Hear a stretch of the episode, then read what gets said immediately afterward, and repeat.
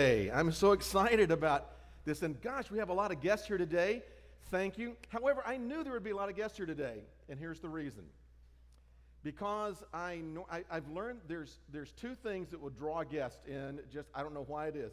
If a pastor preaches on giving, that's the day all the guests will show up. Don't worry, I'm not preaching on giving today. Or if they're preaching on some kind of sin, and that I am today. All right. So you're gonna if this is your only shot at being with us today, you're gonna think, what is it with this judgmental? Kind? No, let me. I will explain it. All right. But today we're going to talk about sin and particular kind of sin. We're going to talk about sexual sin, about rationalizing sexual sin. But before we get into that, let me explain why we're doing that today. But I want to encourage you, guests, if you guys are here today, we'd love to make sure you fill out a guest card because we'd love to stay in contact with you. We will not spam you. We will not um, put you on some kind of long mailing list unless you ask to be. But um, uh, we'll just like to, to know who you are and get to know you and, and uh, if you're a first time guest, we've got a gift for you too. So appreciate you guys being there. So, why are we talking about sexual sin today? Well, it's because we've been talking, we've been going through the book of Acts, and Paul has just gotten into Corinth. And Corinth was known for its sexual sin. We'll talk more about that in a little bit. So I thought we'd diverge for a little bit and just talk about something like this. They say that preachers have two jobs that they do when they preach. One is to comfort the afflicted, and the other is to afflict the comfortable. And so normally my sermon's are about comforting the afflicted, but today we're going to switch it around just a little bit, but we'll get to it together there. Excuse me. Before we do, I want to talk about rationalization for a moment. Humans are great at rationalizing things. Um, I've talked to some Christian businessmen who've said things like, I have to lie on my job bids and under, underestimate the job because my competitors are going to do the same thing. So if I don't lie about and say I can get the job done lower than I say, and man, that freaks me out. That's a rationalization. He says that part of my job, I have to lie to my customers. I talked to an airline pilot, a believer in Christ, who was an airline pilot, who said, if, if, I, uh, if I am not where I need to be, I have to lie and call in sick because if I don't, I'll, I'll lose my job for not being in the, in the city I need to be in. I thought, that's just crazy. About that? I've heard other people say, I needed to lie about my charitable gifts, my charitable contributions on my income tax because I overpaid my income tax last year. You know, I, you know, you can file an amended return, but that's a no. I, I, need, I need to lie about it. Um, but rationalization is not always bad. I rationalize a few things. I tell myself that I can, I can eat ice cream because it's full of empty calories. And empty calories, empty things weigh less. So I'm not gaining as much when I eat empty calories. It's those heavy calories that you got. John, you're with me there? All right. So, uh, but the, the best, well, I'll even share with you um, a comedian, maybe not the best role model, but comedian Paula Poundstone talked about how she can wind up rationalizing eating a whole box of Pop Tarts. She says it's because of the way they're packaged. I'll just open one and it's just going to be a snack. But then I have just, this is the way they're packaged. You open a box of Pop Tarts, there's three packages of two each. So open one and I eat it. Well, now I've got another one there going stale. So I need to eat it because it's going to go stale. Well, now I've eaten two and it's not just a snack, it's a meal, and two really isn't enough for a meal. So I eat a third one to make it a meal. Well, then I've got another one just hanging out by itself, so I have to eat it too. And then I just don't want the box left there with just two things in it. So I'm really eating the last two is just tidying up, is all it does. I'm just just cleaning up. So there's rationalizations. But the best rationalizations I've ever heard was my son when he was six years old. I don't know why this kid didn't become a lawyer, but at six years old, he, he gave my wife and me this argument for why we needed to buy him a Game Boy. I think it was the Game Boy DS back then. He says, Look, if you buy it, then you can use it to ground me from when I'm misbehaving, and I'll behave a lot better.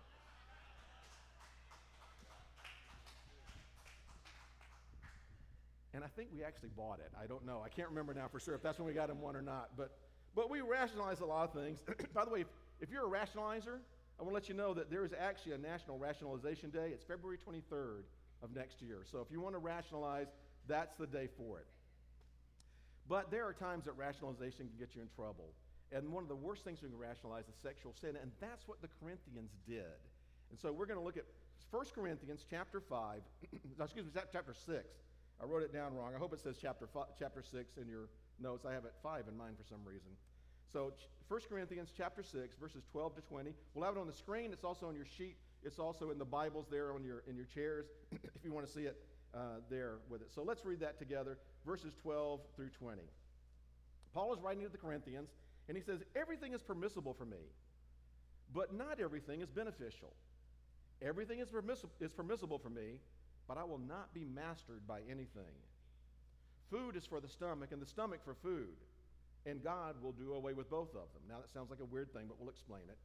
However, the body is not for sexual immorality, but for the Lord, and the Lord for the body.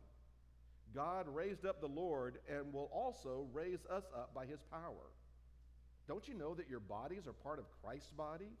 Should I take a part of Christ's body and make it a part of a prostitute? Absolutely not. Don't you know that anyone who is joined to a prostitute is one body with her? For scripture says, the two will become one flesh. But anyone joined to the Lord is one spirit with him. Flee sexual immorality. Every other sin a person commits is outside the body. But the person who is sexually immoral sins against his own body. Don't you know that your body is the temple of the Holy Spirit who is in you, whom you have from God? You are not your own. Therefore, glorify God with your body. Let's pray. Father, as we come to this point of our worship time, we thank you, Father, for the songs you've given us, the voices we can lift up, the gift of music. Father, thank you for the, that we know that you are gathered here to hear the prayers of your people. And Father, we know that you could worship with us anywhere. But Father, thank you that you have set this place apart for us at this time, for us to join together as your body, known as Fresno Church. And Father, as we look into your word today, Father, help us have a sense of what you expect from us, but not to focus on guilt, but to focus on forgiveness that you offered us through Jesus. It's in his name we pray. Amen. So let's get back to, to Corinth here for a little bit. So Paul's arrived in Corinth. If you weren't here with us last time, um, do you know that, that you, you, want, you might not know, so I'm going to rehash this a little bit. Corinth was a major commercial city. It was probably the closest thing, I think, to San Francisco at that point. It was, it was a commercial hub. It was on the Peloponnesian Peninsula, and it was on the Isthmus of Corinth right there. A small uh, part of land there that, that actually what they would do, rather than sailing all around that big Peloponnesian Peninsula, they would sometimes haul ships overland on rollers about four miles across to the other side so that it saved a lot of time. It was sort of like an early version of the Panama Canal or the Suez Canal, but it wasn't a canal. Actually, in the 1800s, they did build a canal there, and so you could actually take a cruise ship through it, but, but at that time it was an overland thing. But it brought in a lot of money, and it was a place that all the sailors knew. But it was also a place known for, well, just a, a kind of anything goes kind of town. Like I said, a lot like San Francisco was or has been. In fact, we talked about that there was a, a phrase back then, live like a Corinthian. Also, I found out there was another, they had an adjective called Corinthianize, which meant to live in debauchery, to say that they were living like a Corinthian or they're Corinthianizing their life. That's just basically what it meant. It, and one of the things was, the big things was at the top of the city on the Acrocorinth, there was the, um, the uh, temple of Aphrodite, who was the goddess of love. And as I mentioned last week, one Roman historian named Strabo mentions, and we're not sure if he's really if he was exaggerating or not, but he says there was as many as ten, uh, as many as a thousand temple prostitutes there. And so, a place where sailors would come, a place where prostitutes were. Man, is that not a great church growth plan right there? Okay, you want to grow, if you want to grow a church, that might be a way to do it nowadays. To say, here, come come meet with our temple priestesses, have an evening with them or whatever. I'm not. We're not doing that, church. Don't don't worry. Okay, that's not happening here. But I'm saying that was that was that kind of town where anything went. And so the Corinthian Christians lived in a community that exalted sexual promiscuity. And consequently, sexual sin seeped into the church. It does happen sometimes. And just like many Christians today, they had all kinds of rationalizations of why they could be like the rest of culture. Because our natural response to sin is to rationalize. Now, before we get to the points, I want to say a couple of things what this sermon is not about. This is not about um, this is not about same-sex marriage. It's not about homosexual. I think our, everybody knows where our church stands on that. So you can apply to all that, but this is not railing at anything. This is about us and our purity and about what God expects from us right now. Now, I'm not talking about this today because this has been a rampant problem in the church. So if you're out there, don't think I'm preaching at you, okay? Like, did he, what has he found out? Has he, you know, has he found something online? Or It's not about anything like that. It's simply where Paul has been, and I thought we'd talk about what the Corinthian life was like and what Paul was dealing with as he dealt with these people. But it's also something for us to learn as we work on our own growth and as we turn over more of our life to Jesus. And that is a part of our life. Young people, when you're here, some of you became Christians when you were young. And, you know, I became a Christian I was six. And I gave everything I knew about me to everything I knew about Jesus at that point. But when I was six, I did not give over my sex life to Jesus because I didn't have one at that point. And so as we grow in our maturity, as we grow in our relationships, there becomes more and more of our life we need to go over to Him. And so just a good reminder for all of us, not just young, but old as well, that this is a part of our life that we need to continually yield to the Lordship of Jesus. So let's look at some of the rationalizations that they were hearing in Corinth. The first rationalization was, hey, we're forgiven, so what does it matter? And that's, that's exactly what they said in verse 12. People were quoting Paul, but this is sort of a thing like, hey, everything's permissible for me, everything is lawful. So they were saying it's okay to be sexually active outside marriage because we aren't under the law anymore. I'm free to do anything I want. And I hate to say this, but in one sense, they were absolutely correct. In one sense, Jesus has paid it all. He's taken care of all of our sin. We don't bear the guilt of sin anymore. We bear the consequences of sin, but we don't bear the guilt of sin anymore. When Jesus died on the cross, he paid the penalty for all sin. And when we accept Jesus as our Savior, we're freed from the penalty of sin. And once you're a Christian, there's nothing that you can do that can break your relationship with Christ. So, in theory, you can sin all you want and still go to heaven. But before you guys get all excited about that, there are a couple of problems with that, okay? So I'm just saying, uh, if you look at, the, at just the mathematics of it, Jesus paid the price for our sin. If we accept him, it's theoretically possible that we can sin in these ways and still go to heaven because we believe it's what Jesus did, not what we did. But here's some of the problems with that. Let's talk about it. First, if you truly have made Jesus your Savior and Lord, you should want to sin less and less. That's actually part of becoming a Christian is you start becoming more like Jesus. You start getting where sin does not bring the pleasure for you does anymore. Let's be honest, sin is fun. For most of us, we, we're, we're, we, are, we are broken humans and we sin because we enjoy it. I worked a lot of time with teenagers. In fact, anybody ever heard of True Love Waits? Does anybody remember when that was really popular? I was actually the, the California representative for True Love Waits. So I wound up getting phone calls from, you know, uh, the Washington Post and the New York Times and the San Diego Union Tribune and San Francisco Chronicle. Um, and so I, so I w- talked about this a lot. And teenagers will always say, well, sex outside marriage is fun. Of course it is. If sex outside marriage wasn't fun, sex in marriage wouldn't be fun. I mean, it's how he designed us. But once you become more like Jesus, doing things that are outside his will for us have less and less appeal for us. In fact, in Romans chapter 2, verse, uh, chapter 6, verses 1 and 2, it says, what Paul says, what then should we say? Should we continue in sin so that God's grace may multiply? Absolutely not. How can he who died to sin still live in it? When we accept Jesus as our Lord, we die to sin. And so for us to still live in it would be crazy. So we say, even though it's permissible, it's not who our nature is now. It's, it's, it's different from our nature.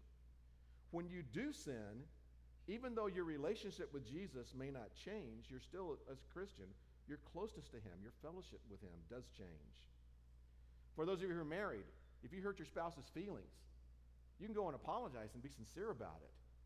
And you're still married to that spouse. But let's be honest, you're not as close. In fact, you could ask for forgiveness, but men, you might still be sleeping on the couch tonight okay? Just because it takes a while, because it hurts when you do that. Same thing true with friends, young people. When you hurt a friend's feeling, even though you may sincerely apologize, it does mess up your relationship some.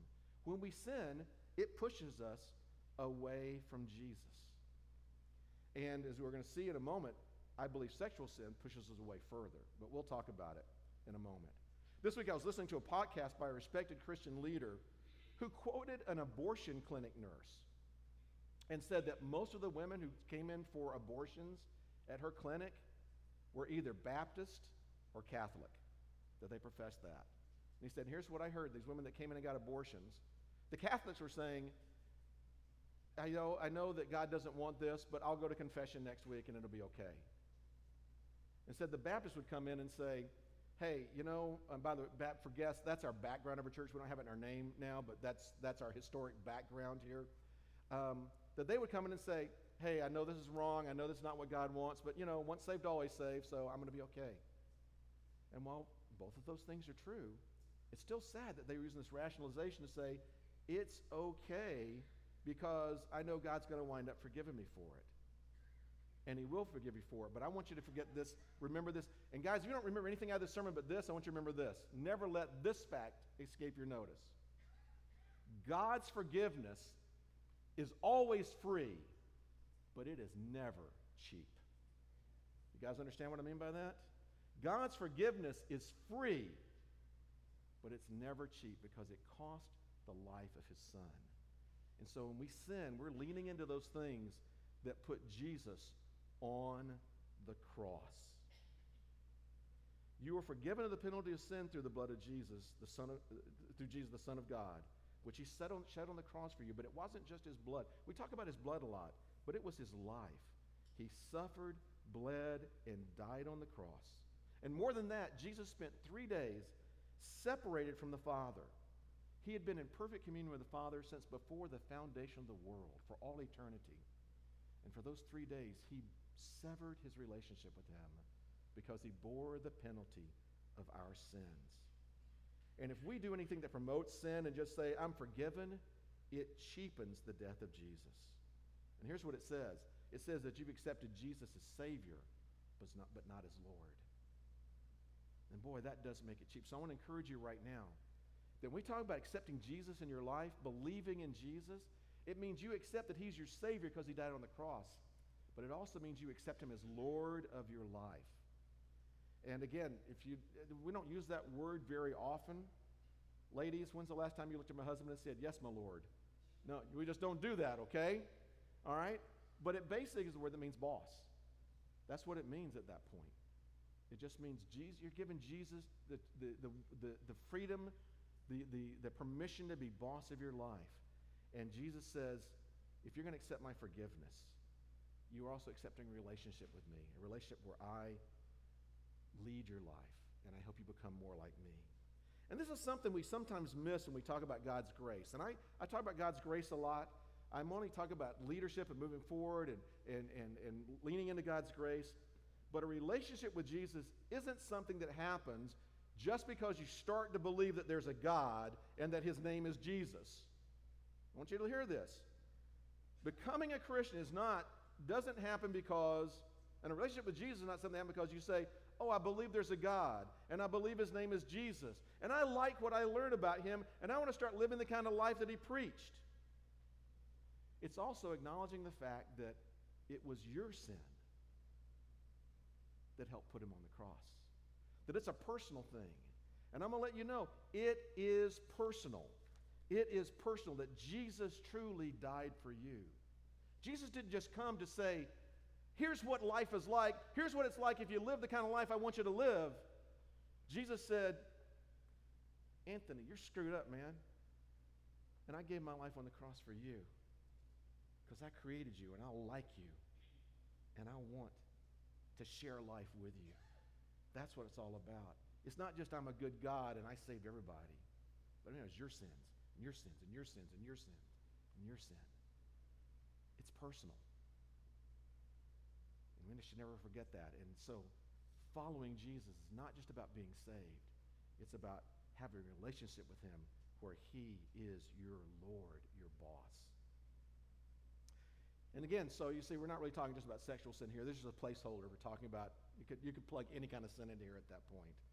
But with sexual sin, there's another problem here. Paul counters with this that he says, All right, you may say everything's permissible for me, everything's lawful for me, but he says, Not everything's good for me, not everything's profitable.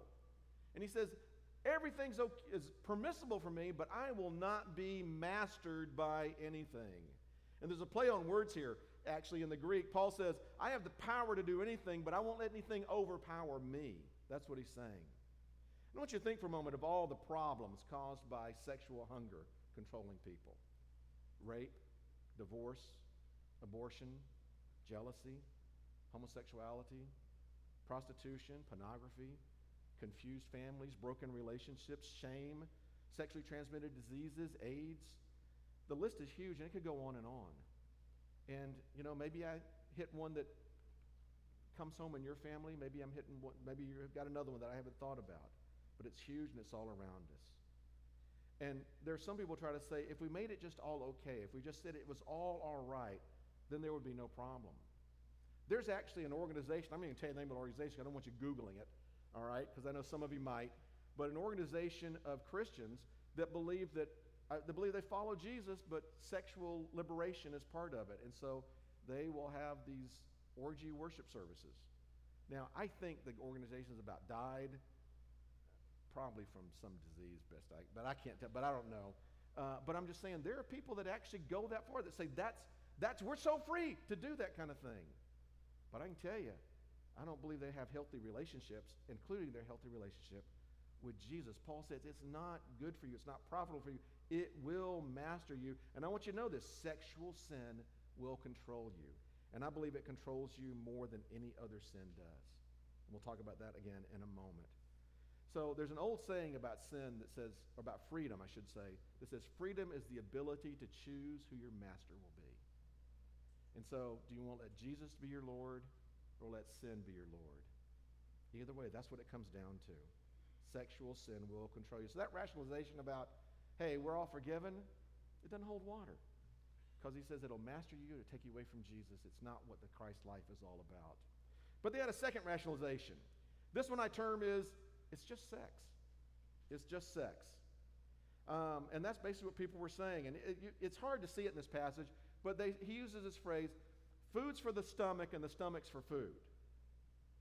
And that was a phrase we believe that they were using back then in saying basically, all right, food, our stomach's made to eat food, right? So what's wrong with eating food? Well, the extension of that was other parts of our body are made for other things. So what's wrong with using those parts of our body? That's exactly what they're saying. It's not anything big deal. It's just like eating. All right? Or I've heard the phrase, people talk about sex is just like candy. All right? Well, that's I don't even want to go there. Okay? There's uh, this is never mind. All right. So these Christians were influenced by Greek thought that said the body and soul were completely separate. That whatever you did with your body didn't matter. It's just a body thing. It just didn't matter at all. And in Corinth, we talked about it before. There were a lot of Stoic and Epicurean people. Paul ran into them in Athens as well. And they just said, it just, it just doesn't matter what you do with your body. If sex controls my body, it's no big deal because that's what my body is for. Just like food is for my stomach, my stomach's for food. My plumbing was made for sex, and sex was made for my plumbing. My, my mind and my soul really aren't involved. Um, but the trouble is, in Hebrew thought, which is where Christianity comes out of, the body and the soul were deeply connected. Paul, so Paul says in verse 13, you say food's for the stomach and the stomach's for food, but God's going to get rid of both of those. Those aren't going to matter at one point. They all belong to God. And he says, so those things are going to be done away with, but the body is not meant for sexual immorality, but the body was meant for the Lord, and the Lord for the body. And this it goes on in the rest of this passage. We don't have time to get into all of it today. All right. Um, am I out of time already? All right. Oh, I, I used to have a clock going there, and it looks like it reset already. So, all right. What time to? All right. I just don't want us to go too long. I thought I was. I thought I was over time already. In which case, you guys have to listen a lot faster. I've said that before. Um, all right. Uh, so Paul's saying, uh, well, we're not going to take time to go into all the all the passage here, but here's what Paul's saying. And the rest of the Bible says how deeply sex affects the body, and his whole thought culminates in verse 18. He says, All other sins a person commits are outside the body.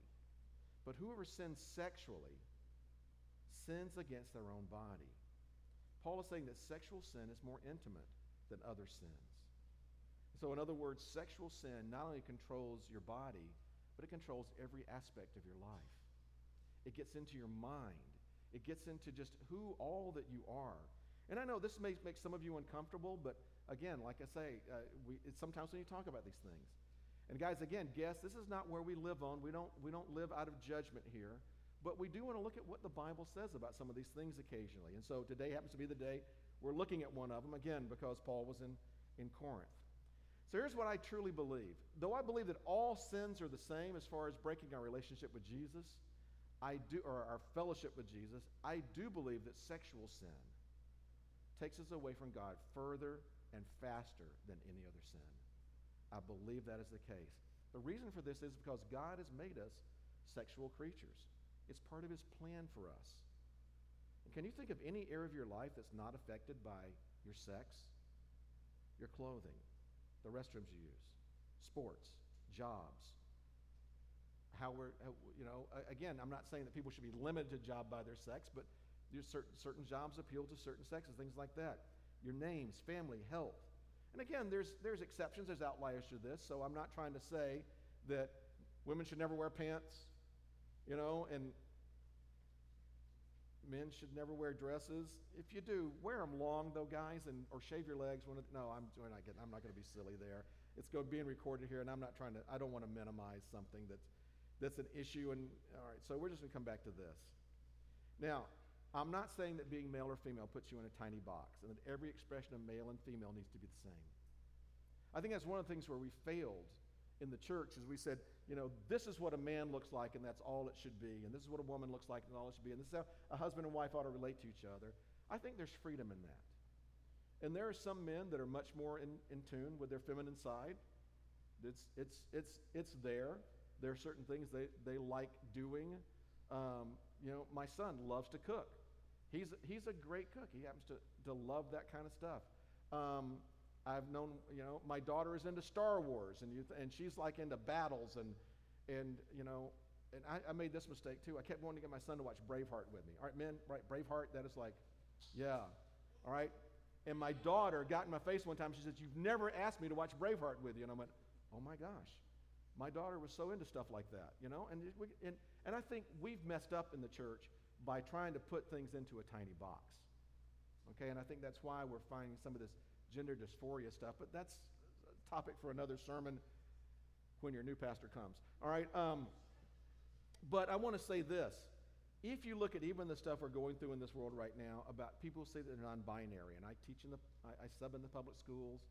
I have to learn to do that and respect kids that, that are, that may or may not be confused in these issues, all right?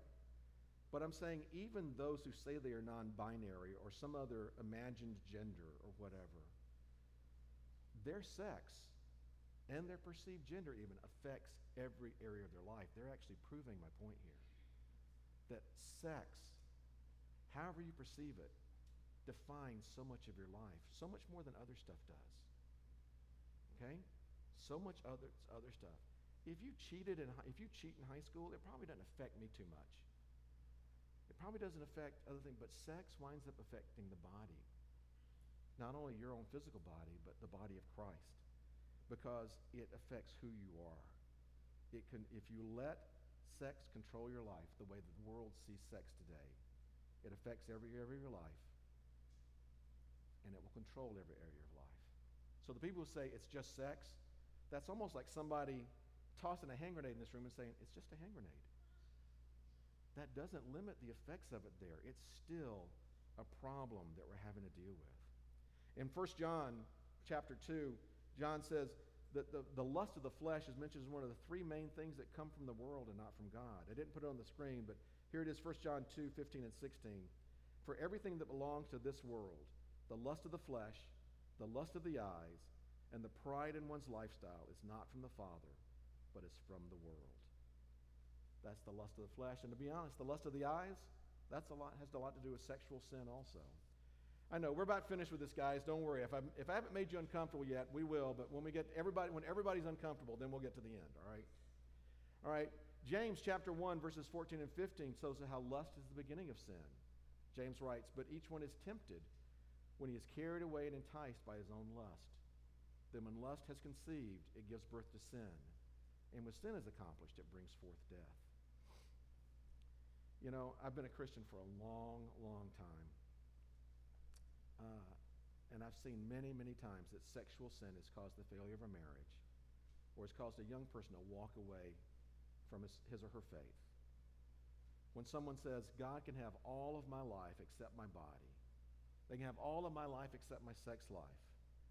eventually they wind up walking away from God. Sexual sin pollutes your spirit. Sexual sin tears you away from God, and it tears up the body of Christ, the church. And I can think, as I can look back in my history, I can think of some, some young women in particular I'm thinking of right now that basically that God was doing a wonderful thing in their life, and then they met a man who wasn't a believer and said, I want to go the way he believes and what he's following, and they walked away from God. It's a sad thing, but it has to do with, again, not just the act of sex, but how sex has made us in relationship to each other. All right, we'll get off of that. That's the problem. Let's talk about the solution. All right, pretty simple. Paul says first solution is to run away from sexual sin. Verse 18 is pretty strong. It says, flee from sexual immorality. And this is the, not the only time that Paul has said this. To Timothy, his young protege, he said, he wrote in 2 Timothy 2.22, flee from youthful lusts, and instead pursue righteousness, faith, love, and peace. Just like everybody who calls on the Lord from a pure heart. So let's go back to verses 15 and 16 in this passage. Paul says, Should I take part of Christ's body and make it the part of a prostitute? Absolutely not. Don't you know that anyone joined to a prostitute is one body with her? For the scripture says the two will become one flesh. Like, why is he talking about prostitution here? Because the temple of Aphrodite. Okay, so that was Paul's placeholder for sexual sin at that point. So it doesn't have to be just a prostitute. I'm not talking about prostitution here.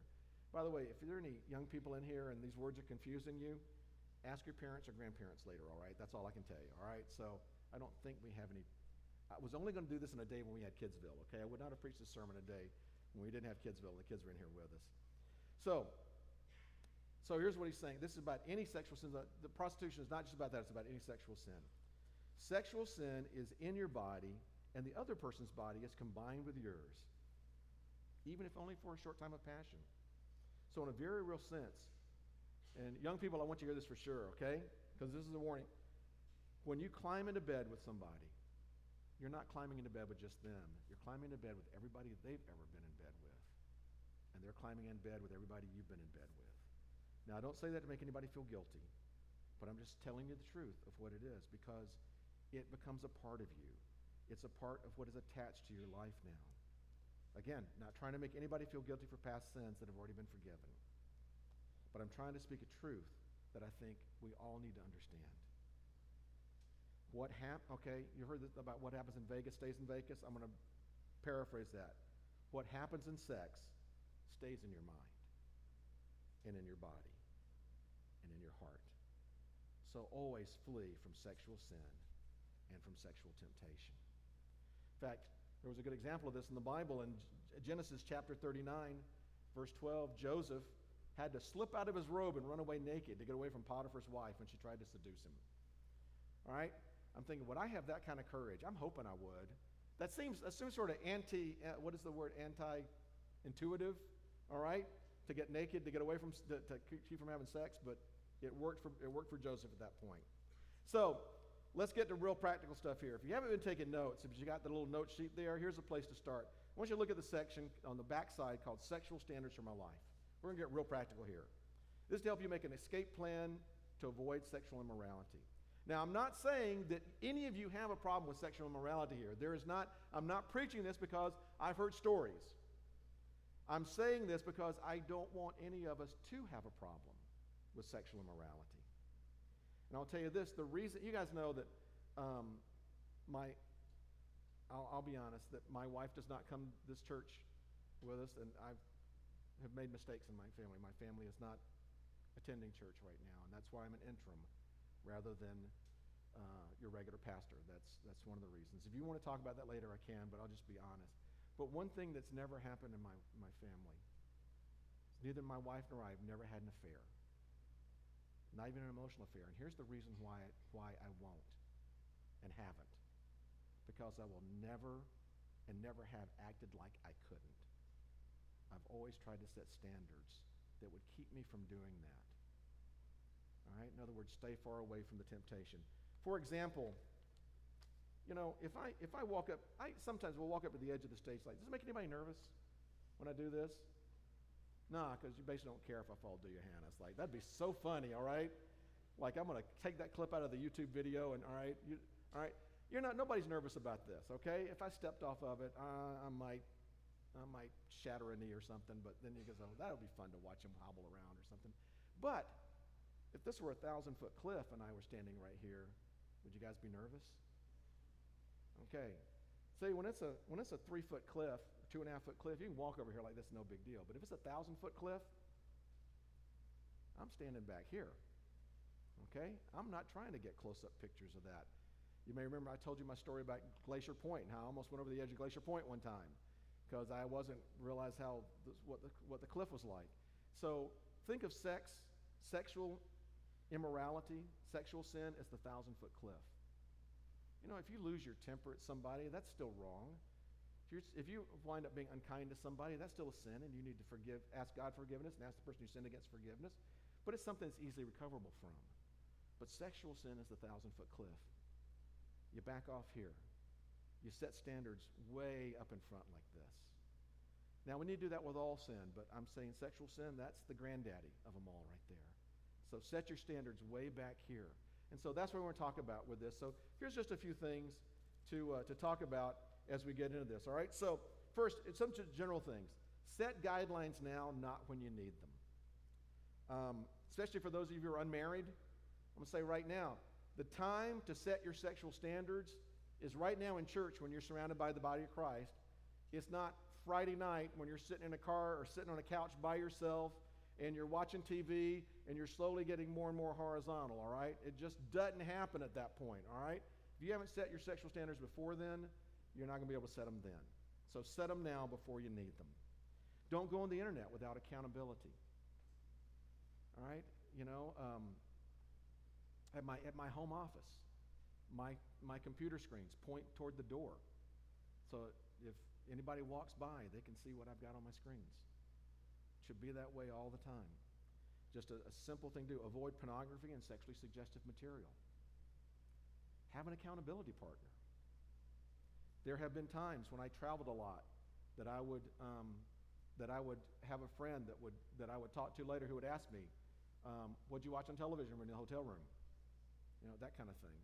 Uh, so if you need that, do it. Don't share intimate details with a member of the opposite sex. I try not to, to do that. Um, this is one I, I, I never did, but I, some people do for somebody. Don't have a work husband or a work wife that also can lead to problems sometimes. You know what I mean by that? That person that a work husband or a work wife, that just leads to trouble. Don't have the attitude that I deserve sex.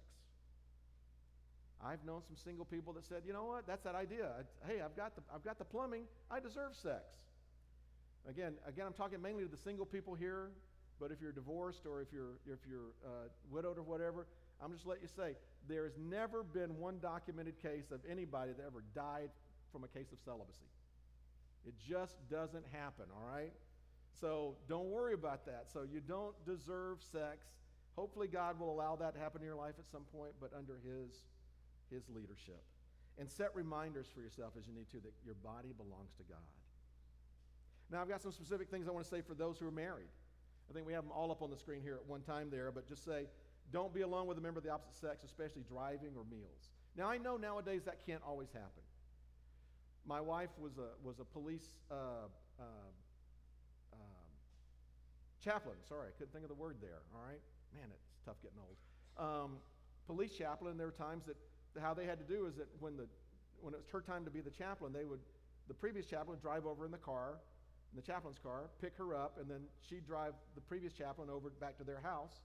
And then when she was finished, she'd drive to the next chaplain's house, get the car and they'd drive her back, and sometimes it's man. So, so I'm not trying to be legalistic with this. I'm just trying to give you some guidelines to say avoid being at times that are times that have some intimacy and some seclusion that you that you could. All of our offices at the church have have windows open, have, have windows in so we can see. So we've always got this kind of accountability going on. Pray with your spouse. That's one of my failures in my marriages. I did not pray with my wife as often as I should have. And so that and that, all right, and just continue to work on your marriage. If you're dating right now, here's my, my biggest clue for you guys who are dating don't date a Christian.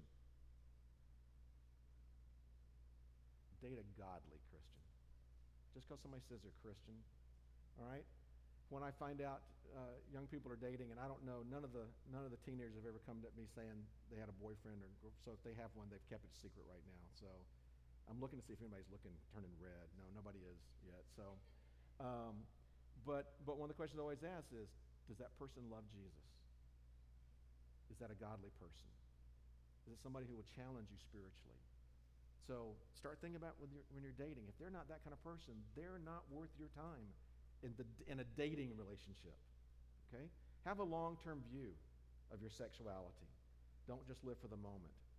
Don't set yourself up for failure, thinking about when you're alone or how you're, you know, who you're together with, that kind of thing. Um, don't think, how far can I go? That was something that was really popular with the Christian teens when I grew up. How far can we go and God's still okay with it? And that's sort of stupid. That's like, how close can I get to the thousand foot cliff and not fall off? How are you going to know how far you can get to the thousand foot cliff without falling off? The only way you can do it is by falling off, right? Well, when I've gone too far. So always set your standards back further, okay? And then always offer every relationship, even a dating relationship, up to God. Now, I want to pause for a moment here and another thing. If you've already had a failure in this area, and boy, I know in any group this size, there's going to be tons of us. And I want to give you some encouragement here.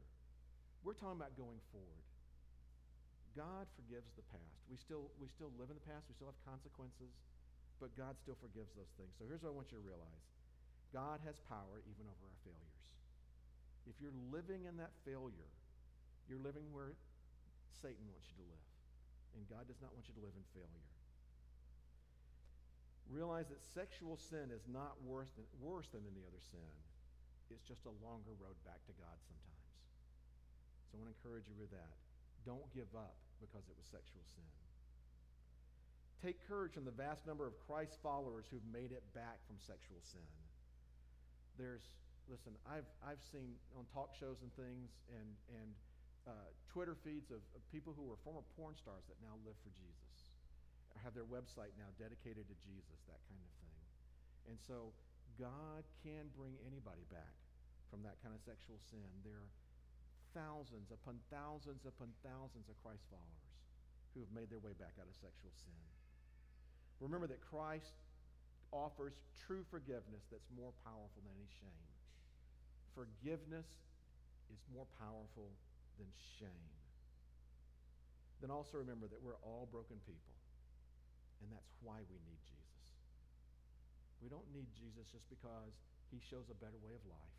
We don't need Jesus because that's a nice way to live, it's a good philosophy. We don't even need Jesus just because he is God. We need Jesus because we've screwed up and he gave his life for us. Well, enough about sexual immorality. Let's finish up with this, this thing. The last point I want to make is honor God with your body. This is where we get a little more comfortable here, okay? Because it could be any kind of thing. He says, that last verse He says, Don't you know that your body is a temple of the Holy Spirit, who is in you, whom you have from God? So your body belongs to God, and your body's not just about sex. So that's really all. If you look at verse 13, he says, The body's not meant for sexual immorality, but for the Lord, and the Lord for the body. Verse 14, the body is important because God raised Christ's body. Verse 15, your body is a part of Christ's body. Verse 19, your body is a temple of the Holy Spirit. Verse 20, glorify or honor God with your body. So that's really what this passage is more about. Sexual sin just happened to be the thing that was big in Corinth at that point. But basically, we're saying our bodies need to honor God. So let's talk about some few things you can be. Oh, I lied. We're not going to get more comfortable here. I'm going to get some of you that have been comfortable with sex, you're going to be uncomfortable with some of the things I'm going to say now. But all right, first, some of you need to get more sleep and have better sleep hygiene. Man, that's God made us that we need sleep. And if you're one of those people like, all I need is four hours sleep, oh, tell me another lie, all right? Okay, maybe you don't need eight hours, but we all need sleep. So that is a way, sometimes sleep can honor God, all right? Now, again, not during class, all right? That happens all the time. Um, in fact, Destiny, if you're in my class and you fell asleep, I pass out Sharpies to the people sitting next to you. So that's, actually, I rent them. 50 cents for two minutes with a Sharpie, all right? So it's just, you'd be surprised how well that keeps people staying awake. But get better sleep. Eat better and eat less. And I know, guys, I may not look it as much, but I'm overweight. Right? I weigh over 200 pounds, and I'm like 5'9". And so I need to eat, eat more healthy, do a little bit better with that. You know, and when I, when I joked about the empty calories, I wasn't joking. That's really kind of how I rationalize sometimes. So get regular checkups. Take care of your body. All right, here's the one everybody's going to hate exercise. I know there's somebody here right now going, oh man, I could sit and listen to a sermon about sexual purity all day, but you talk to me about exercise, I am walking out now. But we just need to take care of our bodies because the more healthy your body is, the more it's going to be able to, that your mind and your spirit are going to be able to be used by God. Now, I'm not saying if you're unhealthy that that's wrong. We have people in our church whose bodies aren't functioning well right now because of a problem, because of an illness, because of age. Sometimes um, some of our godly people in our church saw me early out in the, in the lobby, bend down to pick up some paper, and they were taking bets about whether I could get back up by myself. And yes, yes I know who you were. I, I, I know who was laughing at that. But, all right, but, um, but yeah, I know our bodies start to fail. So I'm not saying your body has to be perfect. In other words, I want to get to this don't worship your body. That's totally wrong. Don't ever worship your body. The body is not what needs to be worshiped. The body is just something that connects to who we worship Jesus. So it's okay to take care of your body. When I hear about some of you guys going to the gym, or when I, when I offer a hunter a ride home, and he goes, No, man, I need to get on my bike and ride, I, am, I, I both love him and hate him for that. Okay? Because I love that he's taking care of his body, but I hate how he makes me feel guilty that I didn't get on my bike and ride this week. But that's, I mean, so I love seeing that. When you guys talk about your volleyball games and that kind of thing, or even Mark getting out and playing disc golf, which we have not done, we need to do again at some point, all right? So we're exercising. I started to say we're just exercising our arms, but man, my legs were tired after that day, all right? I went home and took a nap. But getting exercise, that's important. But don't worship your body, but on the other hand, don't hate your body either. Don't hate your body. Accept what you can't or shouldn't change. And then finally, I think it's up there already. Just remember, it's God's bod. It doesn't belong to you anymore. It belongs to Jesus. You know, if you borrow somebody's car, don't you want to bring it back at least in as good a condition as you got it? Or you know, one of those things, I'm one of those guys, if I borrow somebody's car, I'm going to put some gas in it before I bring it back and try to have a little more in the tank than what I left. Well, this body God gave me, I ought to return it, you know, at least in as good a shape as I got it. Well, probably will. I'll probably need to be wearing diapers, and I probably won't be able to talk right, and I probably won't be able to walk when I return it. But, but still, I'm going to try to all right, I just had to make it light there for a little bit, all right? So let's talk about your response here with this, okay? Because we've been talking about sexual sin, and I was afraid this is going to be really creepy. And again, guess this is not what it's normally like. We are, we are strong on sin. We, we, we believe we need to try to live pure lives, sinless lives, but we're just not all about judging here and stuff. We are about God's grace and God's mercy and God's love and His redemption, but we're also about following Him. So here's what, what I want you to think about today. One, be aware of the strength of sexual temptation in your life. Some of us, it has a, it has a bigger control on than others. All right? Some, some you just need to avert your eyes anytime somebody's, you know, some of you are going to have a wreck watching somebody jogging or something, I know, but others don't even notice things like that. That's, okay, you just be aware of the strength of sexual temptation in your life. Second, recommit your body as well as your heart to the Lordship of Jesus. We Christians, we're, we're big on talking about the heart. But remember, recommit your body to Jesus. That may be something different for you than it does for me, but you work it out with Jesus. Third, make and follow your plan for sexual purity. I don't care if you've been married for 40 years, you still need a plan for sexual purity. Maybe yours isn't as detailed as somebody who's 25 and single, but you still need one. And then finally, be accountable to each other. Let's be accountable to each other. And that not only means in, inviting accountability into but also, well, let's just put it this way if you see something, say something. I remember one of the most great examples of the body of Christ working like it ought to. I saw one time a man in a church I was a part of before had moved out on his wife and was having an affair. And one of the men in our church, guy was a school teacher, followed him from school, just followed it, like did the, the, the, the private detective kind of thing, followed him over to the house of the woman he had moved in with, knocked on the door, and said, Is Jim here? Jim came to the door and he said, We need to talk. Let's go get coffee. The guy went back to his wife. Now, I can tell you, I haven't been that great at it.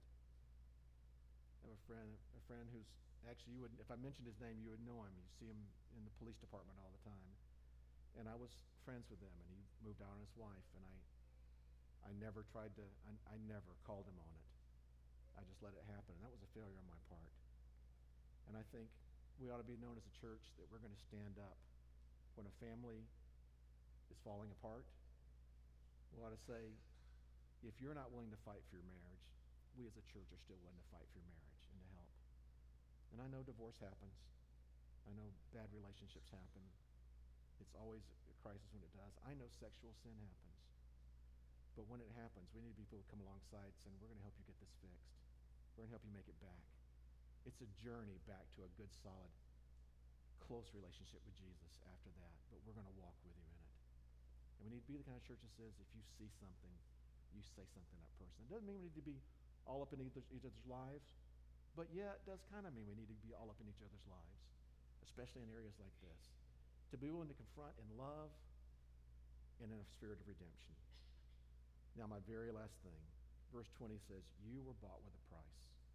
And I want to remind you right now that price was the life of Jesus Christ, the one and only Son of God. Jesus died on the cross to save us from all sins, including sexual sins. Without Jesus, it's impossible to control your body, to control your impulses. Only Jesus can conquer your sin because he died for your sins. And if he's not your master and Lord, something else will be. And as we say regularly in this church, if you have never accepted Jesus as your Savior and your Lord, today is the day to do that. When we um, when we dismiss after announcements, do we have another song coming, or we go right to announcements? To announcements. So after I pray, we'll have announcements. But after that, we'll be dismissed. And once we're dismissed, if you don't know what it means to have Jesus as your Savior and Lord. I want you to talk with me or Hunter, or we've got other Christian leaders here, our board members who have other godly people who would be glad to talk to you about it. I don't want anybody to walk out of this room today not knowing that Jesus died for your sins, and he offers right now to be your Savior and your Lord. Let's pray. Father, thank you for getting us through a, an awkward, more difficult passage. Father, thank you for a gracious church that will listen to things like this once in a while. And Father, yes, we want to focus on your forgiveness, on your grace, on your mercy, on your vision for the future. But Father, we also want to be people who live lives that honor you and are the kinds of life you want us to live. So Father, today as we as we continue on, Father, I just pray that you would speak to every heart here in this room and you give them all the wisdom and courage to be able to admit where they are with Jesus right now. And if they don't know Jesus, that they would be willing to accept him today.